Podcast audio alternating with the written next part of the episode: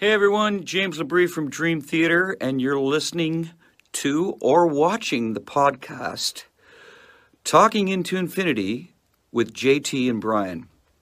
Enjoy this. These guys are extremely informative. I love their dialogue, I love their interpretation of the songs, who and what we are, what we were going after. They're very uh, accurate in their uh, interpretations and descriptions, and uh, just I just think this is a great show, and these guys are doing a a stand up stellar job. So once again, enjoy talking into infinity with JT and Brian.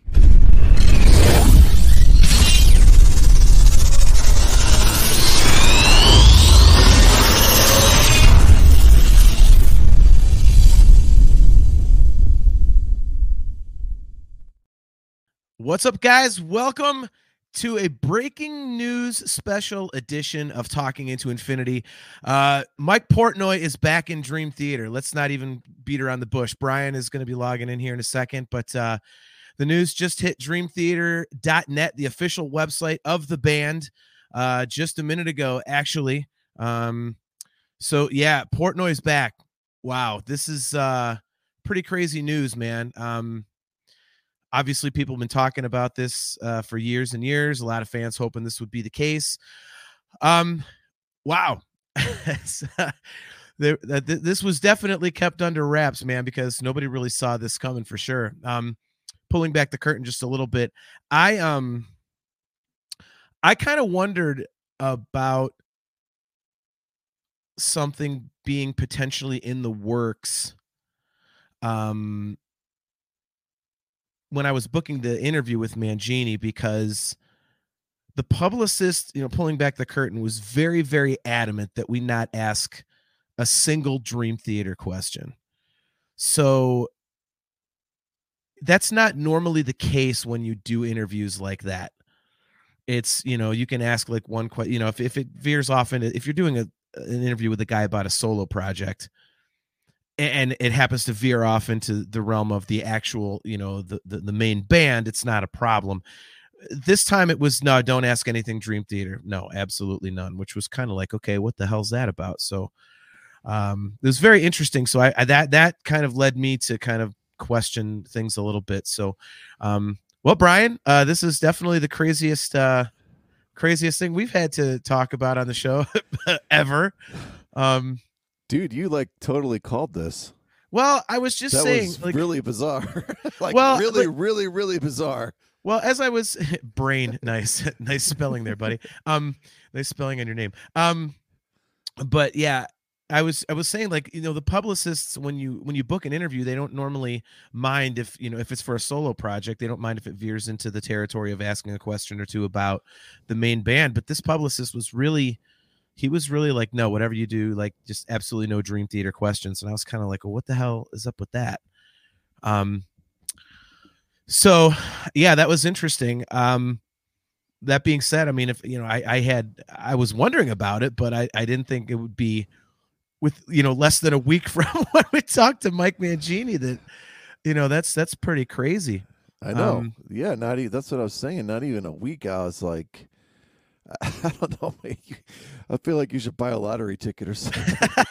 right? You know, uh, not, not, not to make light of Mangini losing his drumming job, but wow. Yeah. The fact that you were like that dead on and it's six days later, I, I well, don't know. I can't really, I, dude. I, I don't want to take credit. Say I knew this was happening, like no, because it's, no. that's not the case. It was just a guess, but I mean, it just seemed weird to me. It's really it, bizarre, though.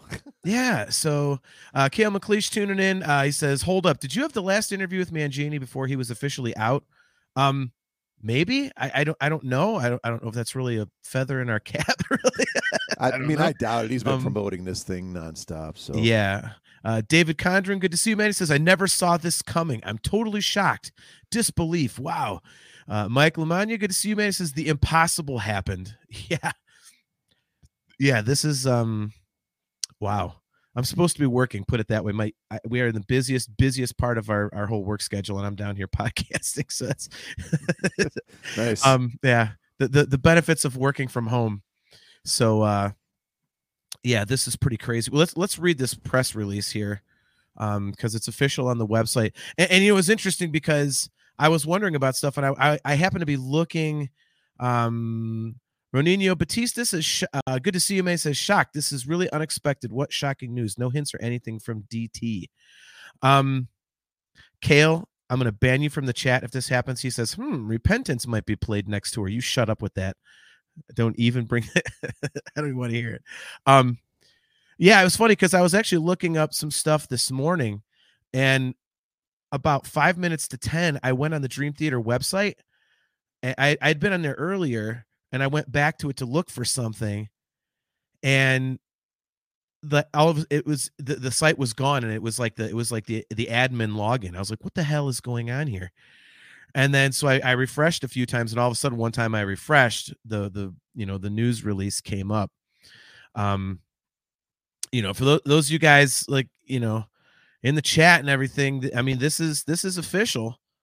Um, so you know, this is this is this is crazy, man.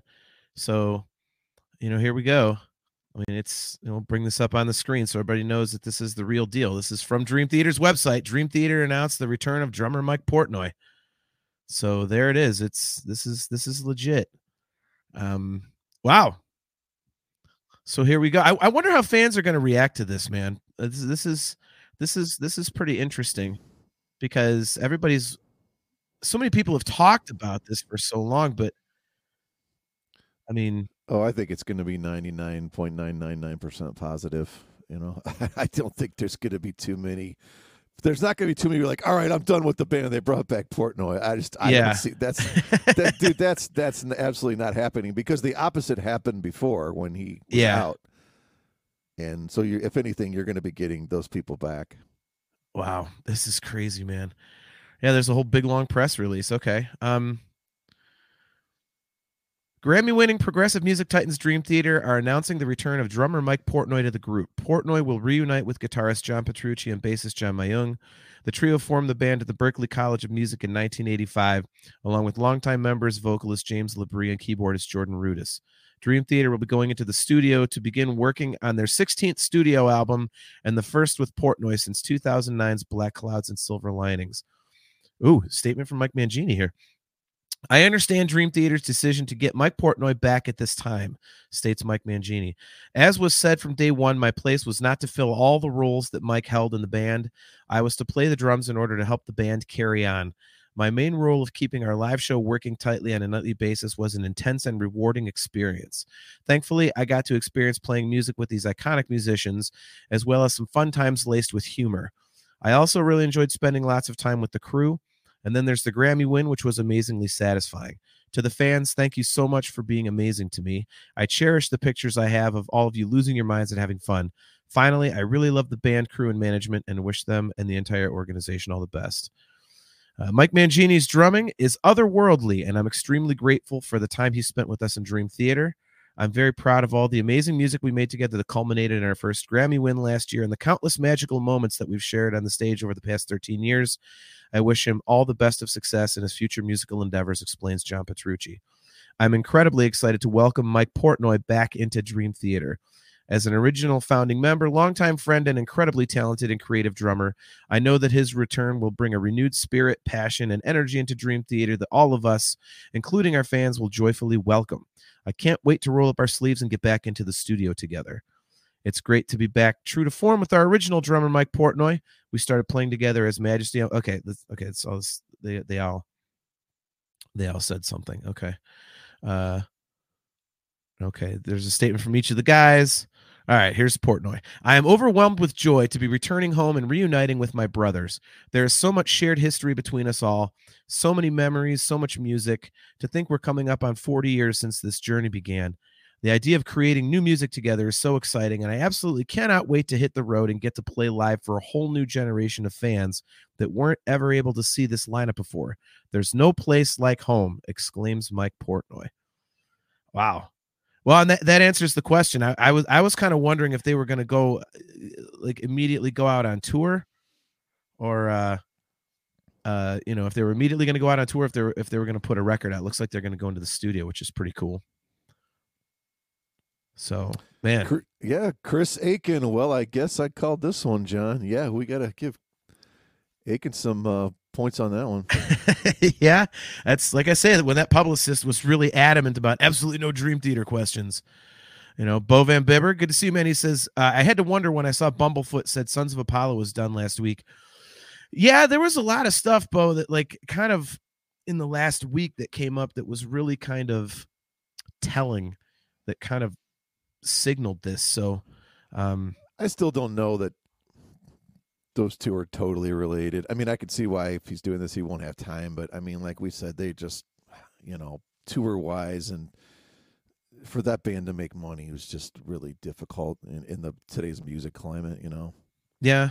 I just, you know, I, I had heard that Portnoy was annoyed with it because he want, he thought it would be bigger than it would be. Yep. Wanted to get on bigger tours and stuff, and that's kind of like he didn't want to play bars, and that was kind of Sure. you know the, the impetus there um johan alexanderson says i think this can bring great things for the next record yep yep uh dave john good to see you man he says i missed seeing the original lineup getting into the band at a dramatic turn of events so this is incredibly exciting um dave i, I, w- I will say this like i i think i was i was a um you know, Chris Aiken, interesting. He says, I'd bet anything that this deal was sealed when Portnoy toured with Petrucci.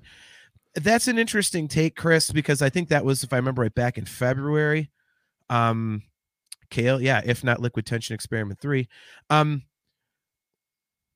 when I saw uh the Dreamsonic tour, I, you know, Mangini looked very disengaged. So, I mean, he was not as usual, like pointing at the crowd, like getting into it, smiley self. It was really weird. It was like going through the motions in a way. It seems like some, seemed like something was off with him in particular. And so I was kind of wondering, and I, I told you about that, Brian, you know, and um, so I wonder if this was like, hey, that they, they knew this a while ago, just like, let's get through the tour and then we'll do an announcement afterwards or something. Um, but Well, I wonder too. Like, I think Portnoy's mellowed over the years, so I, it's it's hard for me to believe. I mean, he does have. I don't want to say a giant ego, but he's very driven. You know, he's he's Yeah. a very driven, focused person. So I, I'm just curious. Did he push it all for this, or or did he? I'm assuming he probably disrespected Mangini was in the band and just kind of waited to see. You know, I don't. I don't know. Well, I mean, I don't. It'll be interesting to know what. Not that we're ever going to find out the No, real they're, story. they're not. They're but not going to tell us. It's Yeah, not I gonna mean, happen, it's- man. It's it's not it's not going to happen. But I mean, we we can all make our assumptions and whatnot. So, you know, Med Pink is great. Now let's do Martin Lopez back to Opeth. Well, I, I was thinking like Aiken, can we get, you know, Paul Di'Anno back in Iron Maiden, or at the very least Blaze Bayley? Okay. You know, let's get that let's get let's get that circle Nice. completed. Nice. Adam Mitchell says, like Dave, I missed the original lineup as I also got into the band during the, the dramatic turn cycle. I saw them twice with Mangini. I must say, I personally didn't see this coming. Uh, yeah, guys, if you if you have not seen Portnoy, I will say this: like, I was one of those people that never really noticed the difference too much, like between the drumming styles. You know, a lot of people when Mangini first joined, like, "Oh, it's so different." And I was like, "Come on, it's not that different." Like, they're both incredible players. But then I think it took me seeing them, seeing Petrucci and Portnoy live on that solo tour to kind of really understand the difference. Even though I've been seeing Dream Theater since '99, like it's not like I haven't seen the original lineup a ton of times. But I think ne- eh, having something to compare it against, eh, you know, Portnoy obviously is more of a front man and whatnot. You can I, that's obvious, I think, in terms of stage presence. But in terms of playing, um, I mean, so you guys will love that, by the way, if you've never seen Portnoy play drums live. But in terms of playing, Mike just had Mike Portnoy just has more. He's got like a rock feel to him that Mangini Mangini was more of a precision player, and I'm telling you what, man, like, but Portnoy just has this slight, slightly more rock feel. It just adds a bit of depth to things. So, um, it's it's pretty cool. It's pretty cool. You know, Kale, why the hell are you bringing up a shit band when we're talking about Dream Theater? No, we did get Creed back next year. You hate him. I yeah. No one cares. Creed sucks ass. Mike Portnoy's back. Stop that trash. Ugh. Ugh. Anyway, Oh, so here, here come the Blaze Bayley defenders. I actually I don't mind his voice at all. I just don't like the albums he's on. So I, I, I have another friend that's like swears up and down by I think those same two albums, and I, I think I went back and listened to them. They're they're not bad, but uh, What is it? The X Factor and what's the other one? The second one. uh, yeah. Well, I'm talking about these solo albums that he's talking about, but uh, yeah, Oh, uh, I, I why, why? Why? Why? Mike Portnoy's back in Dream Theater. We're talking about shitty Blaze Bayley solo albums and Creed.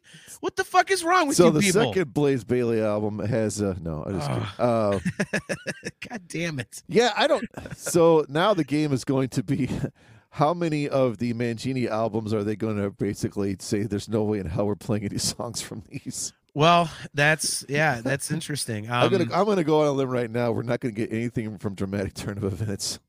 That's the first Mangini album. yeah. Um, I'm just gonna say it right now. I bet we don't get anything from that ever again. I honestly wouldn't be surprised if the only ones they touch are are uh, distance over time and view from the top of the world. Yeah. Uh, oh, there we go. Look at that, Chris Aiken. By the way, John, I'm emailing Portnoy right now. We'll see. Boy, would that be the interview to get? Holy crap! Oh, is he gonna deep dive on Blaze Bayley too, or we or just talk about the band? nice. Victor Asaya, good to see you, man. He says, I almost passed out when I read it. Yeah, this is uh yeah, th- this is crazy, man. I, I I personally I'm glad that they're doing a record first. Number one, from a financial standpoint, like I gotta save money. Like I I'm I'm going to I, I, I think I'm gonna do whatever I can to be at that first show. Like his first show Oh back. God, yeah. are you kidding? There's no way you're missing that. dude. Well, if I don't have the money to fly somewhere, I That'd be- am. that'd be great if it's like in Seattle or Sacramento or something. I know. I know. Look at, uh, man, there we go. Liquid Shadows says, Holy shit balls, it finally happened. Kevin Orta, I'm literally shaking. I thought the Dream Theater email I got was a scam. I wonder how many I wonder how many people I wonder how many people thought that, Kevin. That's that's interesting. You know. Um yeah, the, I, I I'm I'm glad they're doing a record first because I need to save up some money. My my wife is gonna throw an absolute fit. She already every time they tour and I go, she already says, "Haven't you seen these guys a million times? Why you got to go see the same show?" Now, not only am I gonna go see it, but I'm gonna buy a plane ticket and a hotel room and all this other oh, shit. Oh, I'm calling it now. You're minimum three shows on whatever the next tour is. well, I mean, It'll yeah, probably be five, but I'm guessing at least three. well, I I can't I can't, I won't do that many, but I will. Oh, I dude, just- you're doing three. I guarantee it. Well, I I'll mean, put if money on that right now. if it's close enough, I mean, shit, dude. I mean, how many of us won't? I mean, come on. It's why, why, why wouldn't you? I, I, I personally, I, what do you? Bump my mic there. What do you think? I, I think the first show back is going to be New York City. I would not be surprised if if they started off where they, you know, where it all started. Maybe not necessarily New York, but they'll get there real quick. It'll be East Coast, Okay. but uh, yeah, probably in the first two weeks or whatever. Look at Aiken. Since John is automatically going, I hope it debuts in Brazil or at Wacken. Or over there in Oh, Austria, and he and Kale can hang out. Yeah. All right, so CT photography. You'll find on Dramatic Turns what Mike Portnoy was last contribution for Dream Theater, last great Dream Theater album, by the way.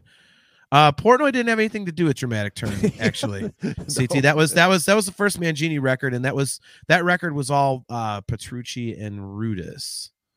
So, um, last great Dream Theater album, by the way, I would I would I would argue that the last uh, great Dream Theater record was the Astonishing. Go ahead and fight me on that, but um, uh, yeah, Johan Alexanderson, I'm completely on board with you on this one. He he says if the variable set lists are back, then it's definitely worth seeing multiple shows. Well, it looks like I got to get in touch with Wayne Joyner and see what he knew or what he's working on. so, um, wow, man. So what?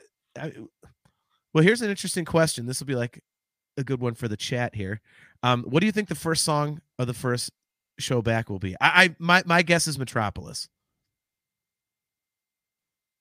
Oh wow. mm. God, I don't know. Maybe, maybe something off of Black Clouds. Black Clouds. That's his last album, right? Yeah. So why not? What what the hell? Like like open with a nightmare to remember? Yeah, that'd be cool. Yeah, that that'd be good. That'd be good. I don't know, something like Shattered Fortress. I mean, they're, they're, he's crazy enough to do something like that. You know, I wouldn't put it past him. Sean jo- Sean Jovi says Glass Prison. I'd I'd be all for that. No, Uh, you know, honestly, that's probably. But yeah, I, okay, I'll say something off of six degrees. I'll call it right now. I think uh, he's onto something there. Whether or not it's glass prison, I don't know, but I'll say six degrees something. Okay. Chris Aiken, are you really deep diving a set list a year away, 15 minutes into Portnoy's return? Yes, we have a whole podcast dedicated to the band. What the hell do you think we're gonna do? Oh, what like a two minute podcast, you dumbass? Oh, Portnoy's back. Okay, guys, see you later. Yeah, we already killed five minutes talking about Blaze Bayley, so we got exactly. to fill up the rest with Dream Theater talk. Bob Heard, first song back, change your seasons. Hell yeah, Portnoy's back. Oh my god, this is crazy. This is crazy, man. I Oh So- man. So I was talking to someone about this, and uh, what's always funny about these situations. So we we figured out it's what 13, 14 years basically since he joined in the announcement. 2010, right? Is that what Yeah. we said? Mhm. So these kind of things are always funny because the first year or two, it's like, oh god, there's no way, no, there's no way, you know, Portnoy will never come back. You know, you hear that for like two, three, four, five years. Yeah. And then you don't hear like really anything about it. It all kind of calms down, you know. And then you get to this point, and you're like, "Yeah, it was, it was, it was probably always going to happen." I mean, it, it's just to, to sit there and think that it wasn't is, I don't know, pretty naive, I guess. Well, I, I don't know. It- It's it, it's hard to talk about because I mean it's I, I guess certain things like I said you could you could see that it was a potential like you know the writing was on the wall I guess in certain ways. Um, you know I didn't see official numbers, but people were reporting that concert attendance was down and stuff like that. Like I mean that that's that's going to be the question: is this you know is this a is this a friendship move?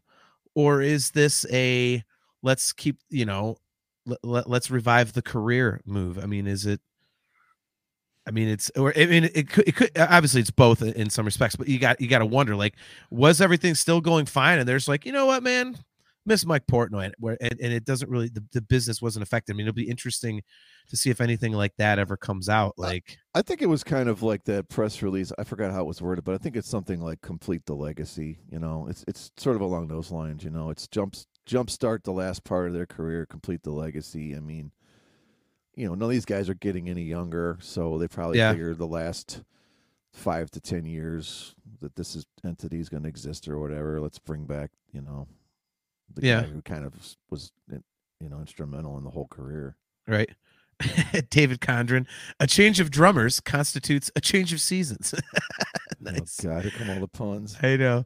Uh Bo Van Bibber, do you guys think he will have the same equal partnership or will he end up like Lombardo or Ellefson? I I it's to me, dude, I don't know where you stand, Brian, but I think it would have to be a full partner. Um, I, I just don't see a guy like Portnoy coming in as a hired hired gun. Um man, I Yeah, I mean, I'm assuming Mangini was never technically part of the actual band and the royalties and all this and that. I don't know how any of that stuff works, but I'm assuming No. if, if he was, it was the smallest share humanly possible. Yeah, I, I just I just don't see a guy like Portnoy who started the whole damn thing coming in and being like, yeah, I'll take like this little PP cut. Like I just don't, I, I don't know, I don't see how that happens. I mean, I, he's, he's got got to be a full partner. You would you would assume. I mean, because he, I mean, he's gonna.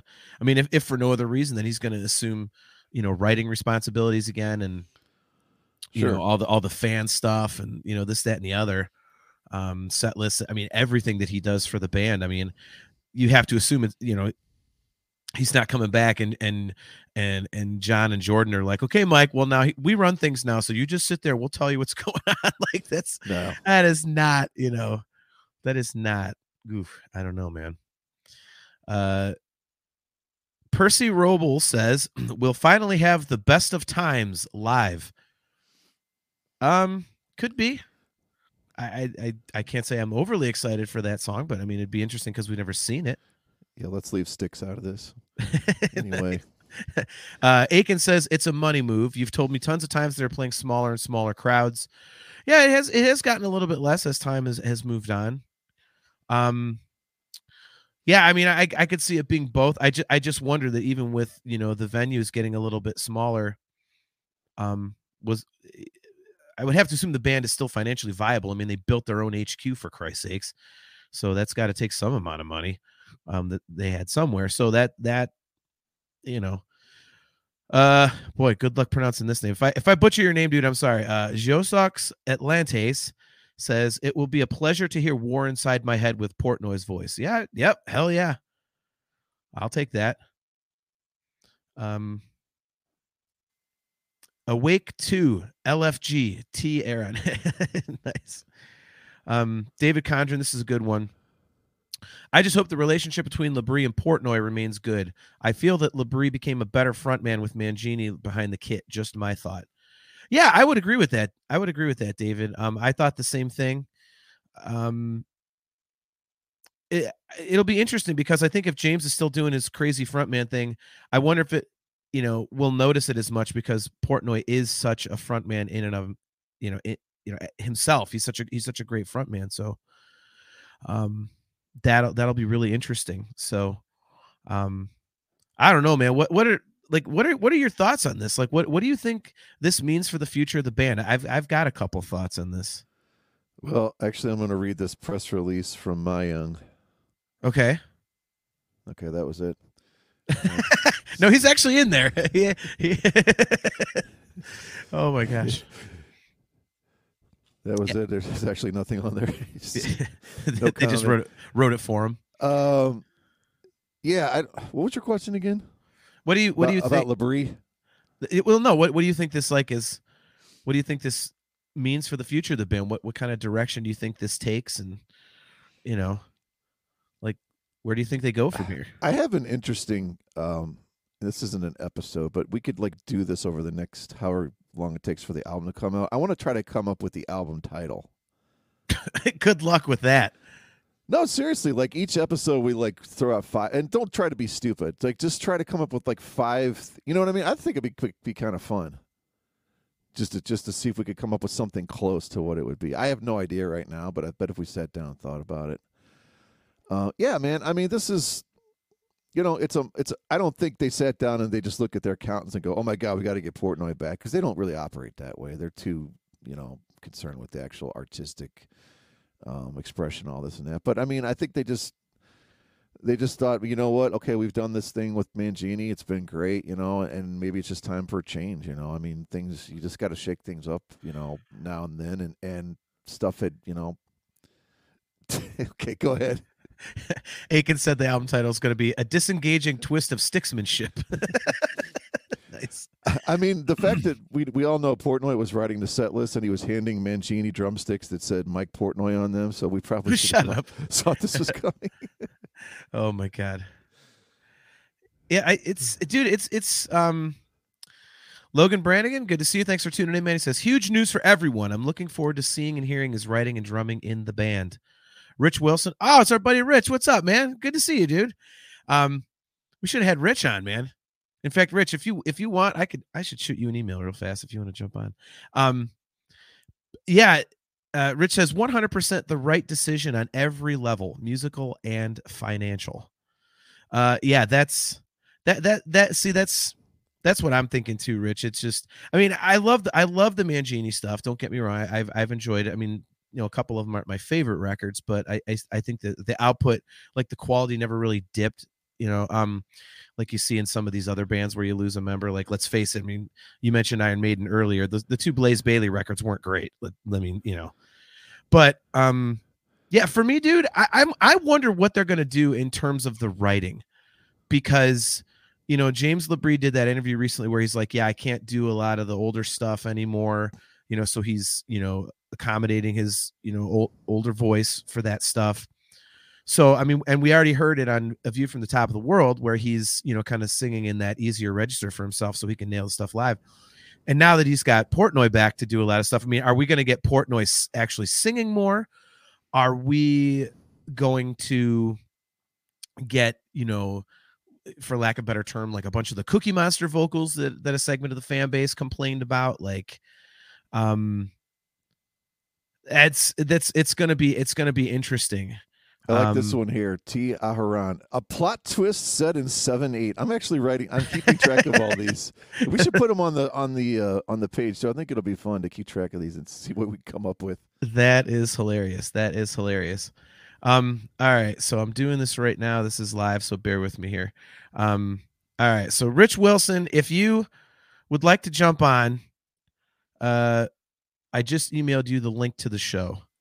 So if you would like to jump on camera with us and give us your thoughts, Rich, uh, feel free to click the link and we'll, it'll throw you into the into the green room. So, um, yeah, you're more than welcome to jump on. We'd love to hear your thoughts on this. So, yeah, this is definitely crazy, man. I, I I really wonder like what this is going to do to the writing.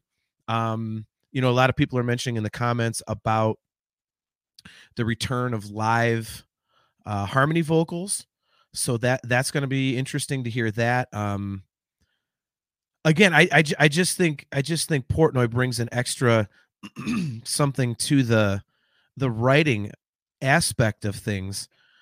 Um, you know, how do how do they choose set lists now? You know, as is as everybody said, are they going to do the you know stick to one set list thing like they've been doing, or are they going to go back to rotating? Uh, God, it would be amazing to be a fly on the wall for these discussions that they must have had to, you know, because it's not just like, ah, you know what, let's, you know, here we go, let's do this. Um, I, I I can't I can't address this because we got a lot of people asking this. Um, Jeff uh, Pizzoka, hopefully I'm pronouncing that correct. Uh, he says, "I just hope they didn't boot Mangini out of the band." Um, I I have to say. sorry it's early in the morning here um i i have to i have to assume that this was a hey hey mike we really appreciate your contributions mike mangini but we you know we're gonna we're gonna bring portnoy back. I i i have a very hard time thinking that mangini would step down because it seems to me like wouldn't wouldn't he announce that? Like wouldn't he say hey i'm stepping down from dream theater. Wouldn't they let him make that announcement on his own and say hey i'm leaving and then they go okay well Yes. you know Yeah, I I, mean, mean, this this you know it it is it is sort of being it it is sort of being booted out of the band, but it's not for any other reason other than look, we've got one of the most influential metal drummers in history and you know progressive rock drummers in history, and he's formed the band, and this is we're just going to go back to this. So yeah I mean, it, it is kind of being booted, but it's not like, hey, we're kicking you out of the curb because you suck. You know what I mean? Yeah, and A- Alex Neil nails it. I mean, you know, the opening statement. I understand Dream Theater's decision to get Mike Portnoy back at this time, which sounds quite formal and sad to me. Yeah, yeah, I mean, this was Mangini's dream gig, you know, other than, you know, if he could have probably if if, you know, Rush ever decided to reform or something, which we know isn't going to happen, but uh, yeah. Oh, here here we go. We've got Rich Wilson. All right. Sorry sorry to throw it to you at such short notice there, man. But I saw it was like, sure, no problem. Um, all right. So Rich Rich is getting ready here, but um, yeah. So Chris Aiken he says uh they booted him. Pull the curtain back, John. He did not mention Dream Theater one time during an hour long interview. Not the name or one guy's name. He's bitter. Um. All right. Yeah, that's that's very true. Very true, Chris. Um. Oh yeah, I'm sure he's not happy about it, but Yeah. you know, I mean, it wasn't like we got to kick him out and then figure when then, then we'll try to figure out who we can get back yeah. or who we can get to drum, you know. Yeah. Hey, quick, call Peter Wildoer. Right. uh, all right. We got you there, Rich? Yeah, can you hear me? I can hear you. So, man, what did you have any inkling that this was coming at all or I didn't know it was coming, but it doesn't surprise me. I think it's you just feel it's been coming for a while. Think it's completely the right decision, really. Um, wow. So, yeah, I mean, it's gonna split split the fan base again, but I think it's great. Yeah. It's, I- It, it was funny because just this morning I was looking at some stuff because I, I was thinking about this before I logged on to work and I saw some message boards taking polls of like, what would you say if, you know, and it was literally from October 15th. It was like eight days ago or whatever, or 10 days ago, whatever it was. And I, I thought it would be overwhelmingly, oh my God, this is great. And there were some people that really didn't want anything to do with this. They were like, oh, I would hate it. You know, it's, I don't want them firing Mangini to get Portnoy back. It's like, wow, okay. I, I thought this would be like universally accepted. yeah, I, I I think there's there's always been a you, go on the forums and things. There's always a you know Mangini versus Portnoy debate, isn't there? Which never tends to go away. But I think he just brings more. He just brings more to it than Mangini. Great drummer, but Dream Dream Theater without Portnoy for me is like the Who without Keith Moon. He's like important. um, you know, in terms of arranging abilities, what he brings to them live, personality. Just I think it's I, I don't know it's it's it's warranted. I think musically it'll it'll everything will hopefully sharpen up again and we'll see where it goes. Um, but it's interesting what you're saying about James there as to how things will fit in with him. But that's that's the only query I've got really. But, yeah, I mean it's with with James saying that he's not able to do some of the older stuff like he used to. Yeah, that's that's going to be an interesting thing. I mean, I, writing wise, I mean they already started writing around that with the with the latest record, but I wonder how much more vocal involvement you know Portnoy is going to have. I mean, what do you guys think? I, it's it, that's that's going to be interesting to me. Yeah, I think. So. I mean, I think. Yeah, he's, he's his backing vocals are very distinctive in the in, in the same way that Chris Squire's vocals were distinctive to Yes. So mm-hmm. that'll bring a lot to, to the to the party. I think it's just um, obviously James has been getting a bit of criticism for some of his live performances, and you know the the, the Dream Theater they're never going to get rid of James LaBrie. That's just not going to happen. And I think potentially you see on forums people saying that they've stopped going to see Dream Theater because of some of the vocals live. And I think obviously they must have had an unlucky show because some some nights he's been killing it, and obviously some nights not quite so hot. But if they're not going to get rid of James LaBrie, then what do you do to sort of change things up? And then bringing Mike back's the obvious the obvious choice for me. Yeah, I, this is I mean, like you like you said, Rich. I mean, people have been clamoring for this for a while. There's a large segment, a very vocal segment of the fan base that have been, hey, you know, let's do this, let's do this, let's do this. Like, but I I have to admit, like, I didn't think that this is something that would ever happen. I I didn't think I would ever see it. I mean, it's you wonder, but I I just they're just the kind of guys that are like they're dedicated and and they don't, you know, it's Wow, this is. Well, the only thing you, you do think is obviously what, before he left, he was kind of he was in charge of a lot of things. So that you know, set lists and pulling out let's cover an Iron Maiden album in full, you know, and these sort of things. And obviously very vocal in the studio in terms of arrangements. And then you kind of wonder, is he coming back more of a, a drummer or will he be able to get involved in that those aspects again? So it's yeah, I, it'll be interesting to see how that works out because um, obviously things changed a lot when he left in terms of other members of the band taking on different different things. And uh, yeah so whether i don't know. It'll be interesting to see how it uh, how it pans out really on that in terms of you know arrangements and controlling things i suppose. Yeah. well not, well not, only that but like just the technology and the consumption of music you know with social media and, and albums yeah. and all that it's really since it's been 13 years, it's just nowhere near what it was. Even back then, I think album sales were still, you know, probably at least fairly decent, nowhere near what they are now in terms of all artists. But so the million dollar question, Rich, have you already started working on the new oh. abridged version? You've got your notepad there. Just admit it. right. No, Third edition. I think it, the last one was probably 2010. So there's a lot of yeah, there's 13 years of stuff to catch up on. So yeah, that's that's who knows? Maybe at some point, but that's yeah, that's on that's a big job. So uh, not yet, but nice. Yeah, it's, I, it just popped up on like I said on the Facebook feed. I had no clue it was happening, but it's so it's kind of shocking a little bit, but yeah, yeah, not it's more unexpected, I suppose, in terms of timing than it actually happening at some point. So yeah. Well, well, I mean, I don't know if you were on it at the time we discussed it, but right right off the top, I you know I was talking about the fact that you know when I interviewed Mike Mangini last week, you know the publicist was busy saying absolutely no Dream Theater questions, and okay. yeah, and we were like okay, and I was told you know by my buddy Aiken who set it up, I was like, is that normal? He says, yeah, you know they'll they'll tell you that if it's like you know they're working on a solo thing, but and I thought okay, that's still okay, and then you know but the guy in subsequent emails was really adamant about it. Like absolutely no dream theater questions. And that, that at that point you know it was like man that's that sounds kind of weird. Like why wouldn't you want to you know cater to that fan base for your solo record? And so you know and, and other things like you know i mean and i i guess if we look at, at things that have happened throughout the last like 10 months or however long it's been and even recent things like it, it i guess it kind of adds up because you know, with Mhm. with you know the the John Petrucci solo album and tour. Um, you know, uh, Bumblefoot saying "Sons of Apollo's never happening again," basically, and then you know the thing that I got with this email and all these different things. Like it's and and I it- it's it's man.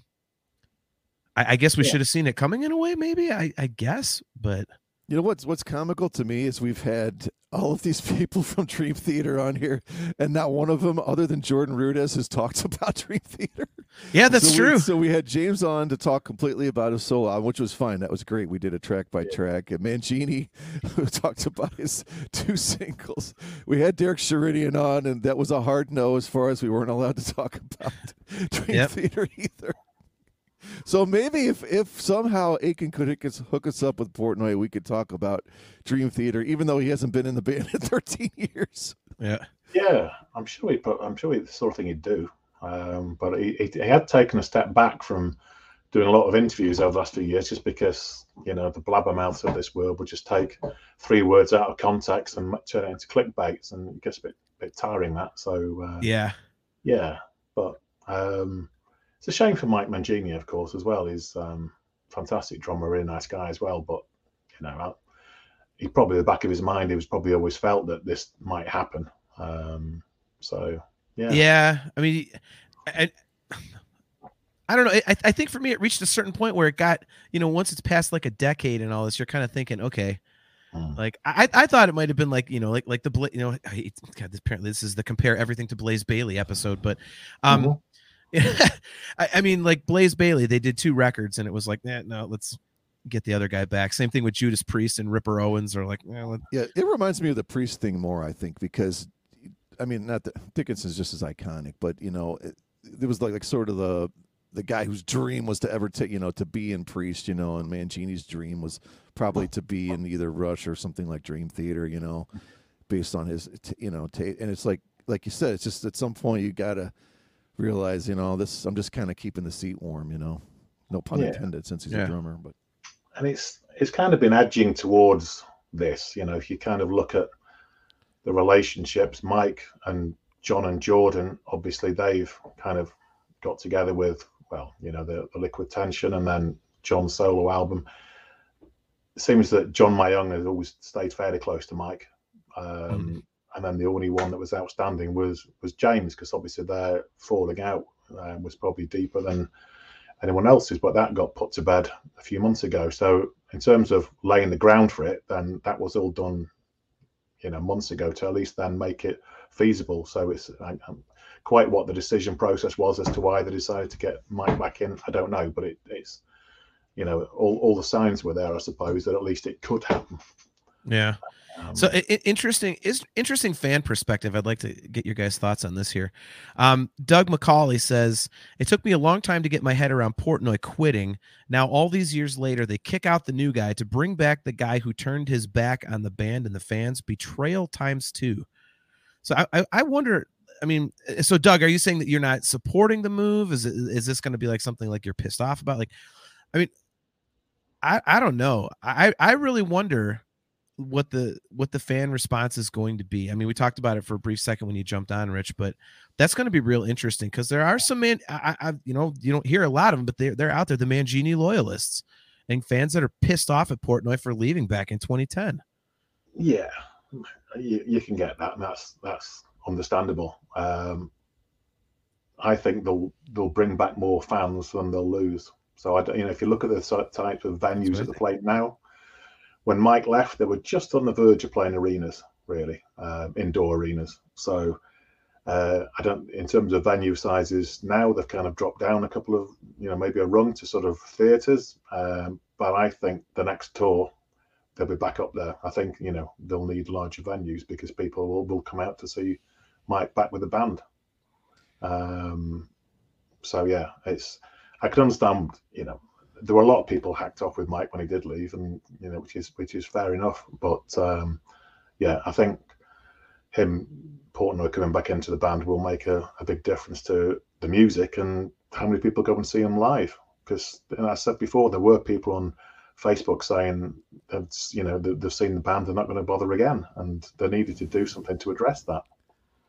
Yeah. Uh, because it is a business at the end of the day, as well as a you know a, a, band of musicians. It's there's a business element to it, which you've probably always got to you know bear in mind. I'm not saying it's a cynical move at all, but uh, I think you make better music potentially. Mike's back in the band. There's an excitement around the band, and people will probably buy the album to see what's you know what's what it's all about, and, and more people go and see them live. Yeah, I yeah. I don't I don't know about the whole turning his back on the fans and the band and all that. That's a little that sort of Yeah. that sort of implies that he d- disrespected his entire catalog and his career and all that. And that that's I think that's a little. I, I think he got they, he got to a place where you know he wanted some time off, wanted to do these other projects, and they didn't want to do it. And it was probably just so many years of these egos colliding, and they just needed a break, you know. And same thing with Dream Theater; they've kind of worn out this cycle of, of whatever, and you know, time to reinvigorate. And why not do it with the guy that helped create this this this brand and this band, you know? I think the other thing to remember is when Mike Portnoy was with the band, there were a lot of special things that he did for the fans, and that's what made the band special. And you know, understandably, that that stopped after he left. So things like fan club CDs, and you know, obviously all the the making of albums, which they've started re-releasing again, um, and just yeah, you know, the old playing of a you know covering an album in its entirety. That was definitely a Mike Portnoy thing. So how much of that will come back, I don't know, but at least there's potential, you know, um, for a bit more um, looking after the fans a bit more, maybe. Uh, probably the, the wrong way to put it, but you know what I mean. It's something Yeah, definitely. make them a bit more special again. Well, I've I even noticed in like the merchandise they were offering. I mean, it sounds like a stupid thing, but you know, since he's been out of the band, like their merch store has been pretty bereft of a lot of different things. It's pretty much like, hey, here's here's the new tour shirt, and here's some like coffee mugs and stuff. That's you know, whereas previously there was a pretty wide selection of things, and and that really hasn't been the case. So Mm.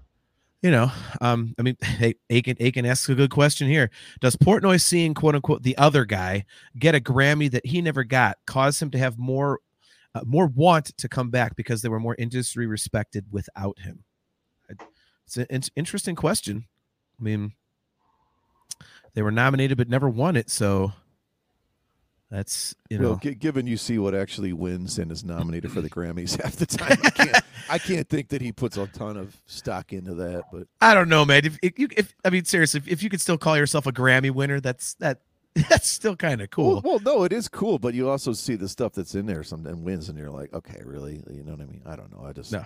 I mean, you're not wrong, but it, it's still, you know, it's it's it, it's it's a feather in the cap of some kind. Um, now the the other question a lot of people are asking right now in the chat is how much how much of the Mangini material do you think they're going to pull out with Portnoy, or, or is this going to be, you know, Kale McLeish way up in the comments? You mentioned John Frusciante with the Red Hot Chili Peppers, where he was like, when he came back, he's like, I'm not playing the stuff I wasn't on.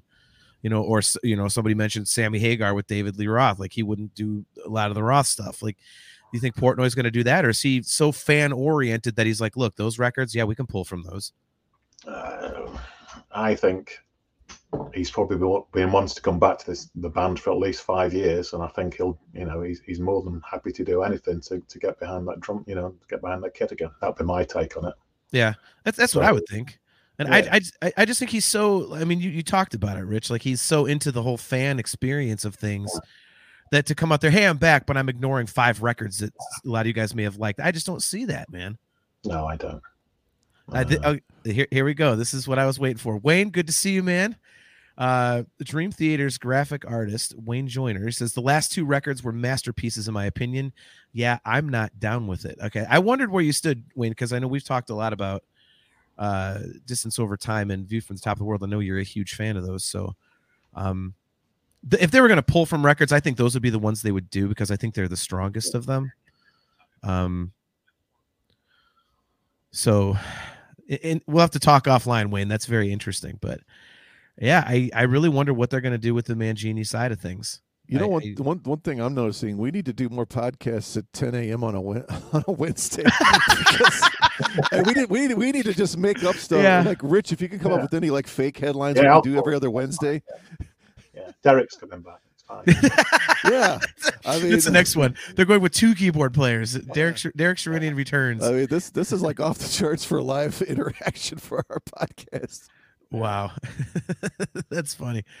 Yeah, this is this is definitely something huge, man. I um, man, I I, I want I wonder how wh- what the timeline is like. Have they already been working on music, or were they waiting to get this out? Like, what I mean, what uh, you're a little closer to this stuff than we are, Rich. I mean, you've actually worked as a writer. You you get more stories than we do. So, I mean, do you think that's a possibility that they've already been in the studio with him? Possibly, but I think there's there's a danger with that in that if anyone sees them, then it's going to get someone's going to take a photo with the phone and break the story before they have control over it. So probably not. But Right.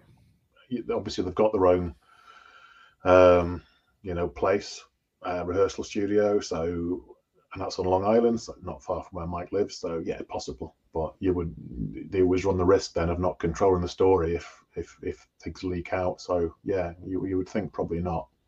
True. I, I hope they like video this whole process. That would be awesome, man. You know, like they did for some of the the last Mangini albums. Like I would love to just see inside the studio as in depth as we can get. You Yeah. know, Is doesn't that seem like a Portnoy thing to do? I mean, d- Oh. doesn't this just set up for the ultimate Mike Portnoy? Hey, fans, I'm back. Massive production, like Oh, a whole documentary, like The fans professionally would filmed. and- absolutely eat it up. I mean, it would be huge. Yeah, we, if, if you can't get hold of him, we should just book a cameo with him or something and see. Book like a hundred cameos. All right, all right, Mike. I got another question. God damn it, stop paying for me. Just do that with him. Yeah, I this this is definitely going to be.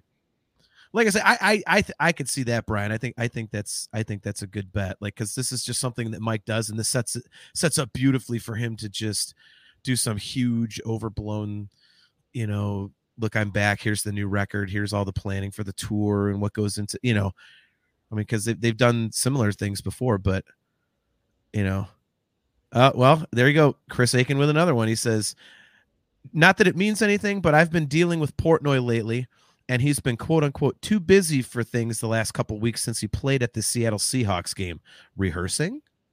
Yeah, that's yeah, Yeah, or writing. Yeah. yep. I think there's also you get a, a huge amount of business stuff that needs to get sorted out. Um, yeah, as well. So he's probably been dragged into a lot of that.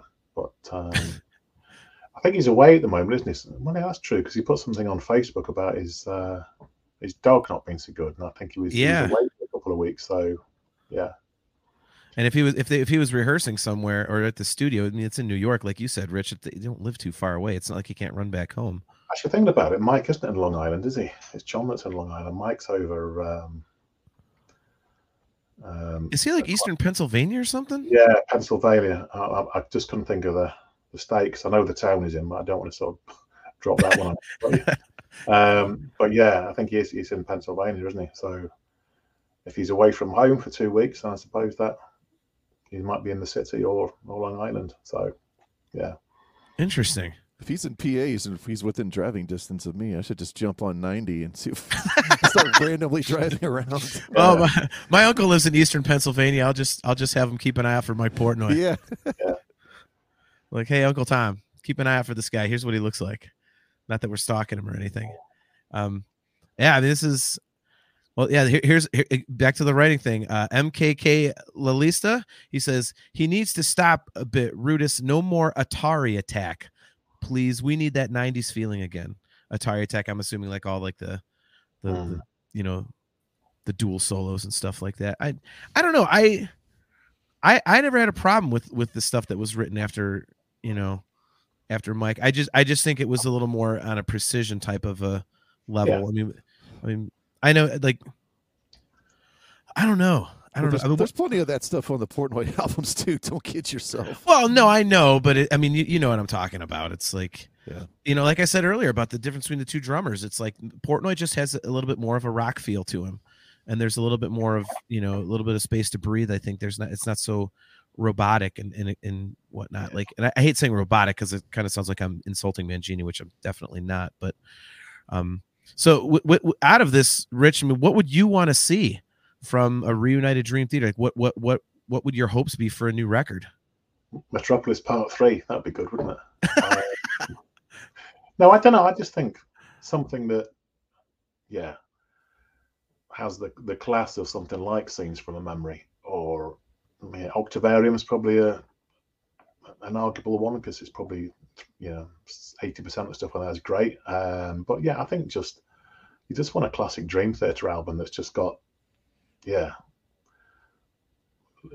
just less mechanical, I suppose.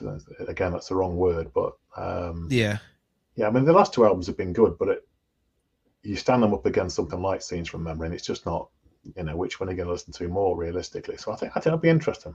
Yeah, I, I, I wonder about the level of aggression in some of the stuff because I, I feel like, you know, with the energy that they're going to have like are they going to be able to dial that back enough at times or is there going to be really kind of like an ebullient sound to it? I, I, that might not be the right word but you know very even in the mellower moments is it going to be kind of more in your face because of the energy created by this and and you know the kind of you know oh we're finally doing this again type of thing?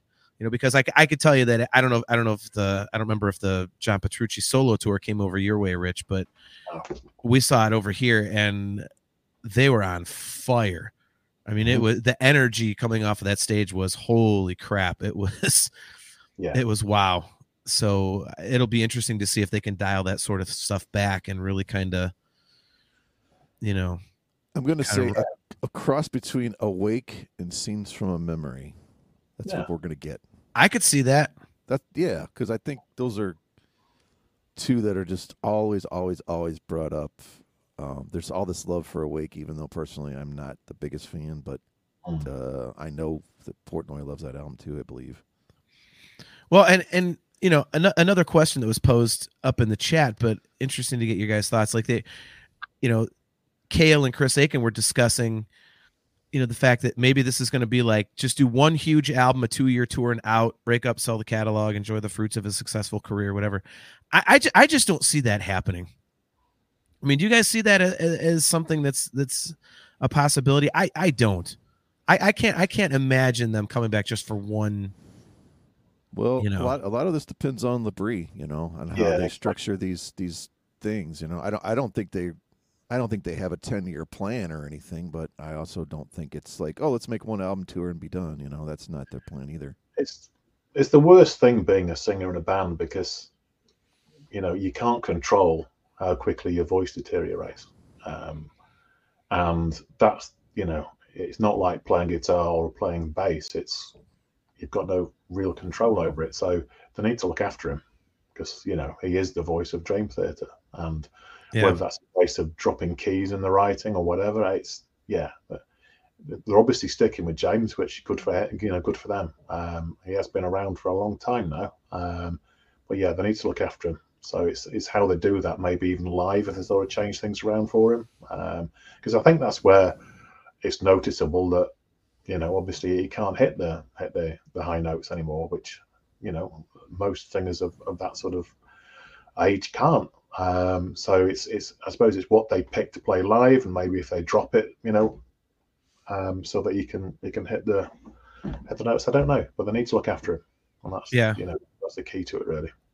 I, I, I wonder if tracks are going to be continued because that's another thing people were talking about is you know the oh the live harmonies will be back and stuff but you know with James not hitting those high notes I wonder if they're going to stick with tracks and spots to kind of sweeten it with some you know high melody like way in the background kind of have like the you know if James is only able to do a certain level like maybe sweeten it with that high part he used to do in the background I wonder if maybe that is a way to cover that a little bit um yeah. I don't know I mean, a lot of a lot of people are against it, but if you want to go and see Dream Theater and expect them to sound like you ex, you know, like you want them to sound, then that's probably the only way you're going to do it. Yeah. Uh, I mean, how, how, would you feel about that, guys? Like, I mean, because obviously we know that you know they had some piped in vocals on the last couple tours. They they were accused of that. Like, I for me, I wouldn't really care. I think because the level of musicianship is so high that it's not like when people are saying, "Oh, you know, Paul Stanley is, you know, using tracks and Kiss." It's like, well, it's Kiss, dude. Like they're playing power chords, you know, singing songs about fucking. Like it's yeah. with Dream Theater, you're getting so much else. I, I don't think it bothers me too much because we know that the level of musicality is there, and it's just you know protecting James and you know, the, you know, to your point, Rich, like you know, projecting protecting his longevity. So, how would you feel if they did kind of sweeten things up with a little bit of tracks just to f- fill out the sound and protect James? Well, I think so long as he's not lip syncing, no one really cares because I'm, I'm sure they've been doing it on the last tour with you know some harmony vocals in in the, in the mix. Um, yeah, a lot of bands do that. So um, yeah, I can't say there's a problem with that really. Uh, but there'll be a lot of people would disagree with that. It's not like you know, it's not Roger Waters, is it? It's not that level of. Careful what I say, here, shouldn't I? Really. is, is Roger Waters nearby? Yeah. no, no, no. nice. Let's hope not. Uh, but you know, there are bands that, um, certainly not Roger Waters, but other bands who may lip sync to a, a degree um, on the live stuff. So yeah, um, there's a difference between completely miming your lead vocal and just having a little bit of harmony vocals behind. But with Mike back, would they need that? You know. So Yeah. I, I don't think Portnoy would be down with with too much of that. Personally, I don't care, but I I, I don't know. Just knowing his personality and the way he kind of is about live performance, I I think Yeah. they're probably going to do everything to possibly avoid Yeah. doing a, a lot of um, piped in vocals. That's just my Yeah, opinion. they'll probably if they can if, if they can do it without, I'm sure they will. Um, but um, if they need it, then you know that that will probably mean just playing to a, a click track as and uh, yeah, uh, hopefully they'll avoid it. But um, yeah, um, be interesting to see what's happening on Twitter really about all this. But Yeah. I, my phone's blowing up. So, mine is as well. Uh, yeah, I, I must, I must have grabbed this right, right as it happened. So, yeah, man, So, this yeah. is. I, I have to admit, like you know, overall, like I'm I'm excited about this. It's like I I I do I do feel bad for Mangini. You don't want to see somebody lose their job. Um, Mhm. but you know again like uh, you know you know brian you said it like this, this kind of will rejuvenate the band and bring a new energy to it and stuff like that and um you know and and like mike meant like mike portnoy mentioned in his portion of the press release he said you know it'd be cool to get a you know a new generation of fans to see this lineup uh there were there were already um there were already a few people in the comments that said, you know, they discovered Dream Theater with a dramatic turn of events. So for them, this is like, you know, in in a way, this is this is kind of like for me, it, it's it's like for those those fans, it's kind of like my experience with Van Halen. You know, like I I've I've always my whole life been a huge Van Halen fan, but I didn't get to see him live until Sammy was in the band. So then when Dave came back, it was like oh, I, f- I finally got to see that, you know, the, the that original, you know, lineup minus Michael Anthony, obviously, but so um man it's yeah I, I, I it'll be interesting to see the, see them kind of like with that new energy and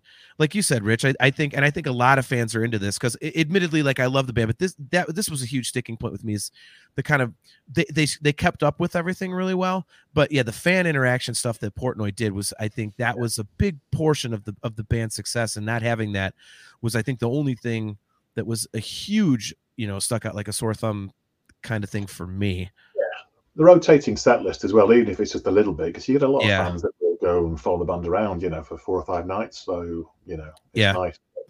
That's kind of appreciated and given the nod by mixing things up a bit. But Yeah. Um, yeah. Well, I mean, I, I I had that experience on the Systematic Chaos tour. I saw him on a Friday night and a Saturday night back to back, and you know, I was in Columbus on Friday and Cleveland on Saturday. And of the two set lists, there was only two common songs. So I basically had you know five hours or whatever the hell it was with you know of Dream Theater with and only hearing two songs twice. It was incredible. yeah, Well, I- I always kind of think things sort of happen for a reason, and I know John thinks I'm going to say something stupid here, but I'm actually being serious. nice. so, so, so, if you really look at this from the outside, um, a guy like Mangini, who's been in a lot of great bands, he was an Extreme, he was an Annihilator, now he's been in Dream Theater. Portnoy was kind of doing the Mangini role all these years. He wasn't in Dream Theater. He's playing in like five different bands. You know, he was in Avenged Sevenfold for a while. Also, he filled in for Twisted Sister. And if you really look at it, that should be kind of more the role that Mangini does, and Portnoy is always sort of meant to be in Dream Theater. So it just kind of works out the way it's supposed to. I just the universe is weird that way, you know. Things I think just sort of if you really step back and look at it, like yeah, this is kind of what these two guys are, you know. Mm-hmm. Yeah, Yeah. I, I just yeah, it it feel it feels like.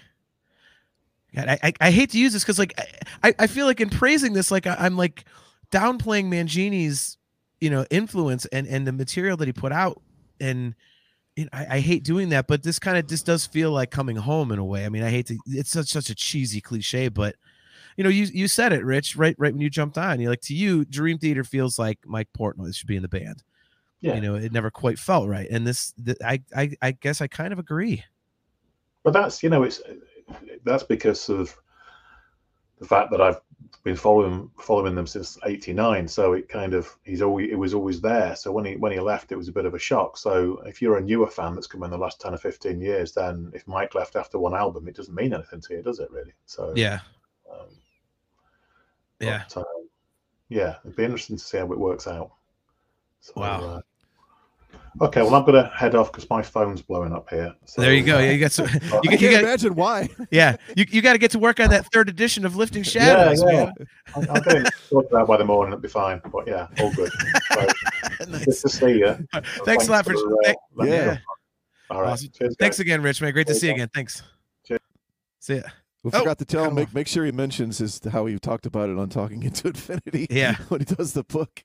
Oh my god that, So I, I have a very serious question for Chris Aiken. Now, if the winery dogs are done, does this mean Richie Kotzen's back in Poison? I know, I'm serious. oh the dominoes are falling the dominoes are falling I mean, CC DeVille's got to be like probably taking a dump in his pants right now. I know. Well, let, us get let's get some comments in here because I was trying to give Rich his time, which was awesome. But many many thanks to Rich Wilson for jumping on on the fly. Uh, for those of you guys who are not familiar with Rich, he's been on our show a couple times. Uh, I did a great album deep dive into Octavarium with him. Uh, we had him on to talk about uh, his officially authorized Dream Theater biography called Lifting Shadows. If you guys are not familiar with that or have not read it, don't own a copy, you can get it pretty much anywhere you can think of. I know it's on Amazon. Go pick that up. It is a fantastic read. So uh, many thanks to Rich for jumping on on the fly. Um, so yeah, this is uh, man, look at this. I, I can't believe this is happening. You know, Darkman 24, we were talking about the vocals. He says, get some lady background singers to sing the high parts behind James singing it lower. Uh, are you advocating for the permanent hire of Theresa Thomason to Dream Theater? There's good. Um, Zach Smith. Also, will be interesting to see how Portnoy will hash out Mangini's drum parts or what songs they even choose to play live from this era. I, I kind of wondered about that too because Mangini does some kooky shit, man.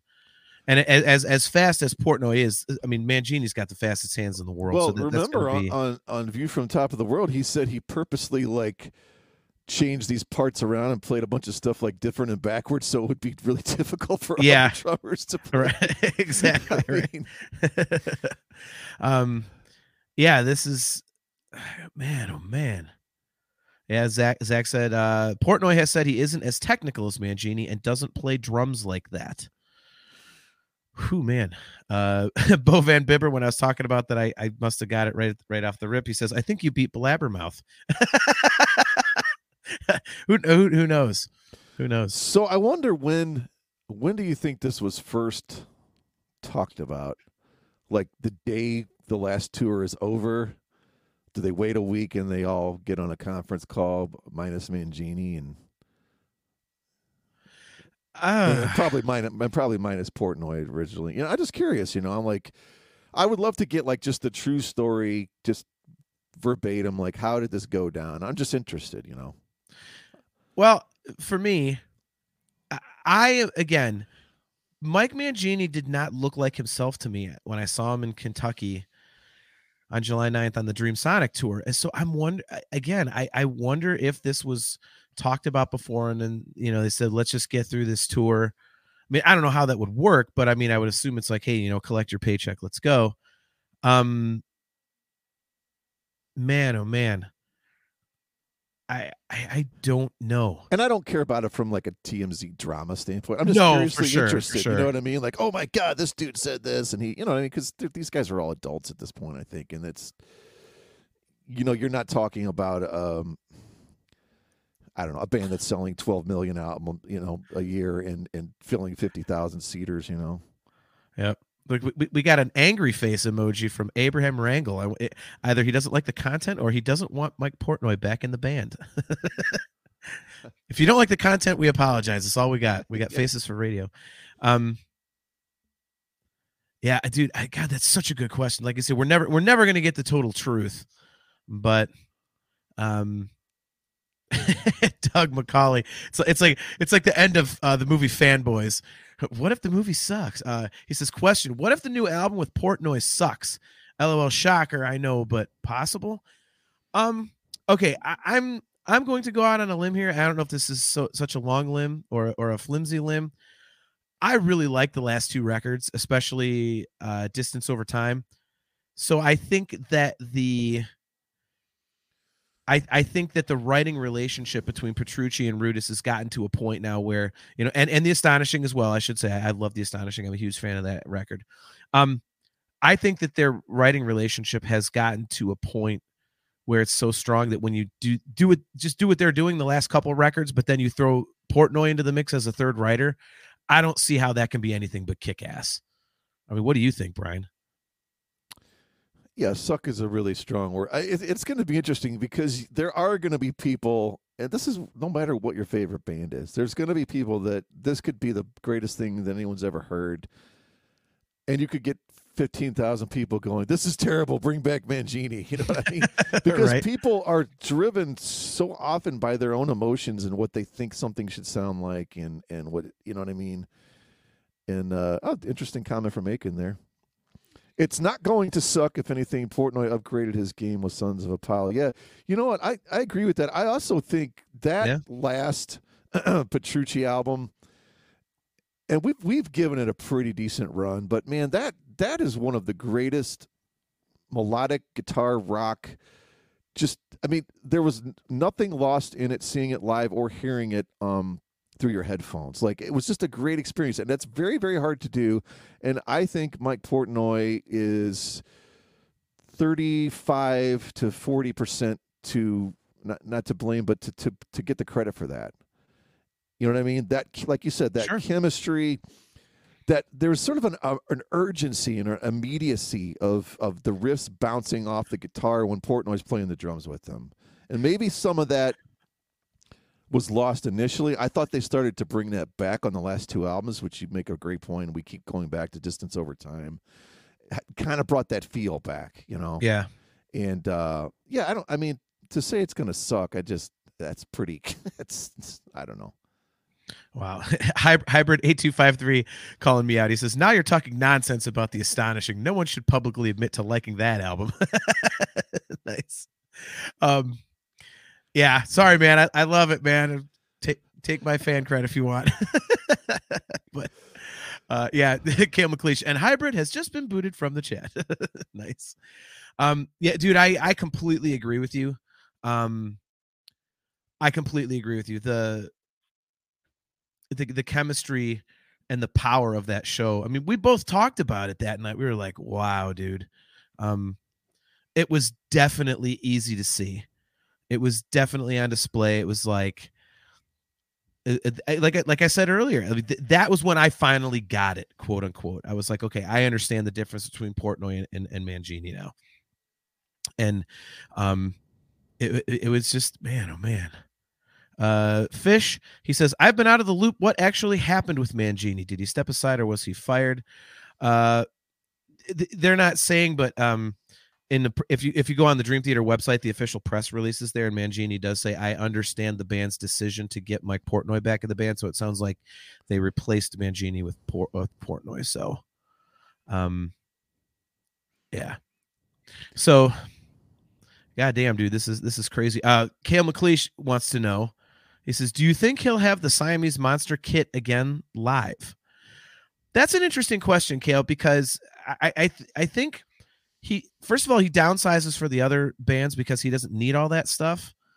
Um, but I also think that he downsized on a few of it because he was kind of the front man, so you had to see him more. Whereas with the Siamese Monster, like he does his front man thing because he's Portnoy, but you know he was a you know one part of the whole. So that'll be interesting to see what he, you know, hybrid being banned from the chat is a show joke. So that's you're good. You're good. Um, You the, the only the only way to get banned from the chat truly on this show is to say that you love repentance, uh, and even then, that's a question. Um, yeah, I, I that that'll be interesting to see Brian if he's going to bring back that huge Siamese monster, or if he's going to go with the hey, look at me, like tone it down so he can interact a little with the fans more type of kit. Yeah, I'll say who cares. I just want to see Mike Mangini up there. Mike Portnoy, you mean? oh yeah, Mike Portnoy. Sorry, two mics. Brian is officially against this move. yeah, I like that. Aiken had another great comment. I guess Chance Labrie officially never gets the Wolfie VH treatment in TT. nice. Yeah, I, I, I doubt they ever seriously looked at him. I mean, that would if if there was no Portnoy, then or he flat out refused, then that would that would probably be pretty cool, interesting to see him do something like that. But uh, yeah, for sure. Uh, Philip Z, he says this is basically a repeat of Rudess replacing Sherinian. Funny how history repeats. I I had that I had that thought too. I was like, this is kind of similar to oh, that. So I'd say no, because because Sherinian was never a founding member or anything. This is way different than that. Well, I'll give you different, but I'm not going to say way different. This was, hey, you know, the band you know we want to upgrade so here we go so uh from that standpoint yes but uh man a lot, a lot of people are championing the 12 step suite in the in the chat. Everyone wants to hear that. Do you think you could do the the 12 step suite and just uh like have like a record skip sound effect go through the arena when repentance comes up and just bump to the next song? Like oh make it all funny but not actually have to have repentance in there? I, I don't think we're going to get that. I think that's too self-indulgent on his part and i don't think he wants to come in here and just blast that all through everyone you know i think he wants to be more collaborative than that yeah, I, I, you know, all joking about repentance aside and whatnot in the twelve step suite, I, you know, what I could see happening. I, I think on the, at least on the first tour or the first the first run, I don't think they'll do it but I think that the that Portnoy being back in the band totally brings that into play. Like if they were to do like an evening with type of a situation where like the first set is, you know, regular set and then the second set of the show is just the 12 step suite. I I could see them doing something like that because Portnoy never got to do it. And you know, they they've they've tried to do all that crazy fan stuff, like you know, doing records in their entirety and whatnot. So now that Portnoy's back, why not do the 12 step suite. I mean, I, I we could tell from the chat that I think a lot of, you know, a lot of people would be into that idea. So, uh, Little Fur JC, I have the same question. He says, "Will the Cookie Monster vocals come back?" Yeah, that's you know, I wonder about that first of all because that was getting to be a bigger part of the sound on the last couple of records with Portnoy. Um, but it's interesting because I think I think Portnoy's done a lot more singing on his more on his recent stuff. So it's like he's a he's a stronger vocalist. So are they going to employ that more? I, I I'm going to be fascinated to see how how they use him in the writing. That that eh, to me is the biggest question. The, the thing I'm most interested to see. Well, I'd I'd love to know like what's if you if you put the truth serum to Mike Portnoy, okay, and let's forget the early albums. Like, what does he? what are his honest 100% true thoughts on the last two records like what does he think does he think yeah this this this sounds like dream theater should sound in in 20 you know 23 or when, when the album was out 2020 21 whatever when they came out. Does he and what is his vision of now? Like this to me is what dream theater should needs to sound like. I it you know you can never get inside someone's brain but i'd be fascinated to know what he thinks they should sound like you know what i mean? Yeah. Um yeah, like I, I again, great great point. I mean, is he sitting down going, I like this, I don't like this, I enjoy this, you know. I mean, it doesn't sound too different from what they were doing with him, but still he you know, he might say, Hey, I liked where you guys did this, I, I liked where you did this. Like right, you know, again, the the writing relationship between you know John Petrucci and Jordan Rudess has definitely progressed so where is that going from here? You know, how where does Portnoy fit in? I just I just think it can be nothing but good good news, man. Because if you're going to take material like distance over time, uh, you know, view from the top of the world, and I'm sorry guys, but the astonishing, and you're going to throw Mike Portnoy in there uh, into that mix as a third writer, I don't see how that can be anything but good. Yeah, that, I mean, I think you keep bringing it up too. That I think the vocals are going to be the thing that takes the most. Um, I don't say reshaping, but um, maybe just the way they think about vocals in general, and how to how do him and James, you know, work together, and and uh, how does that how does that process all play out? You know, right? Look at Aiken. Is this a show or a show meeting where you're discussing the next 30 episodes worth of show topics? I know. We probably should have cut this at five minutes. I know. I, I was thinking it, but then we got a bunch of people tuned in, so I was like, "Yeah, let's get people's thoughts." And then I saw Rich. I was like, "Let's get him on." So, um, but yeah, we'll we'll we'll cut it off here. But um, god damn, yeah. Uh, thanks to all you guys in the chat. If you haven't tuned in before, this is this is what we do. We bullshit live and we bring your comments up on the screen so that you can take part in the show and have your voice heard. So appreciate you guys all tuning in. Uh, man, crazy, crazy, crazy. So Mike Portnoy is officially back in Dream Theater. This is gonna, uh, you know, be a lot of speculation going over the next few months. I wonder if they're gonna, you know, leak out little teasers and things like that. And um, you know, I I I kind of think uh Kale, don't ask that question. I, I already have to come up with a great excuse, Kale, so don't ask. Um yeah, I th- this is like the nerd in me, and I'm sorry to reference Star Wars, but back when they did the prequels, like when the internet was in its infancy and like they they would do little video log episodes while the, they were making the movies. So like, and they're they're on the bonus features of the DVD releases of episodes one, two, and three. But it was pretty cool because like every few weeks you'd get like this little like three, four, five minute long little thing of you know behind the scenes of you know hey here's here's the lightsabers we're making and shit like that. Like, um, it'd be cool if they kind of did that with this. You know, some you know studio logs or something. Just have it, you know, do it in little pieces as as they go. I, I think that'd be cool. I, I like your idea of a documentary, Brian. I I think 100 percent that's going to happen. Um, so I I think it'd be cool if they did it along along the way. So I definitely definitely that's that would be my my choice. So um.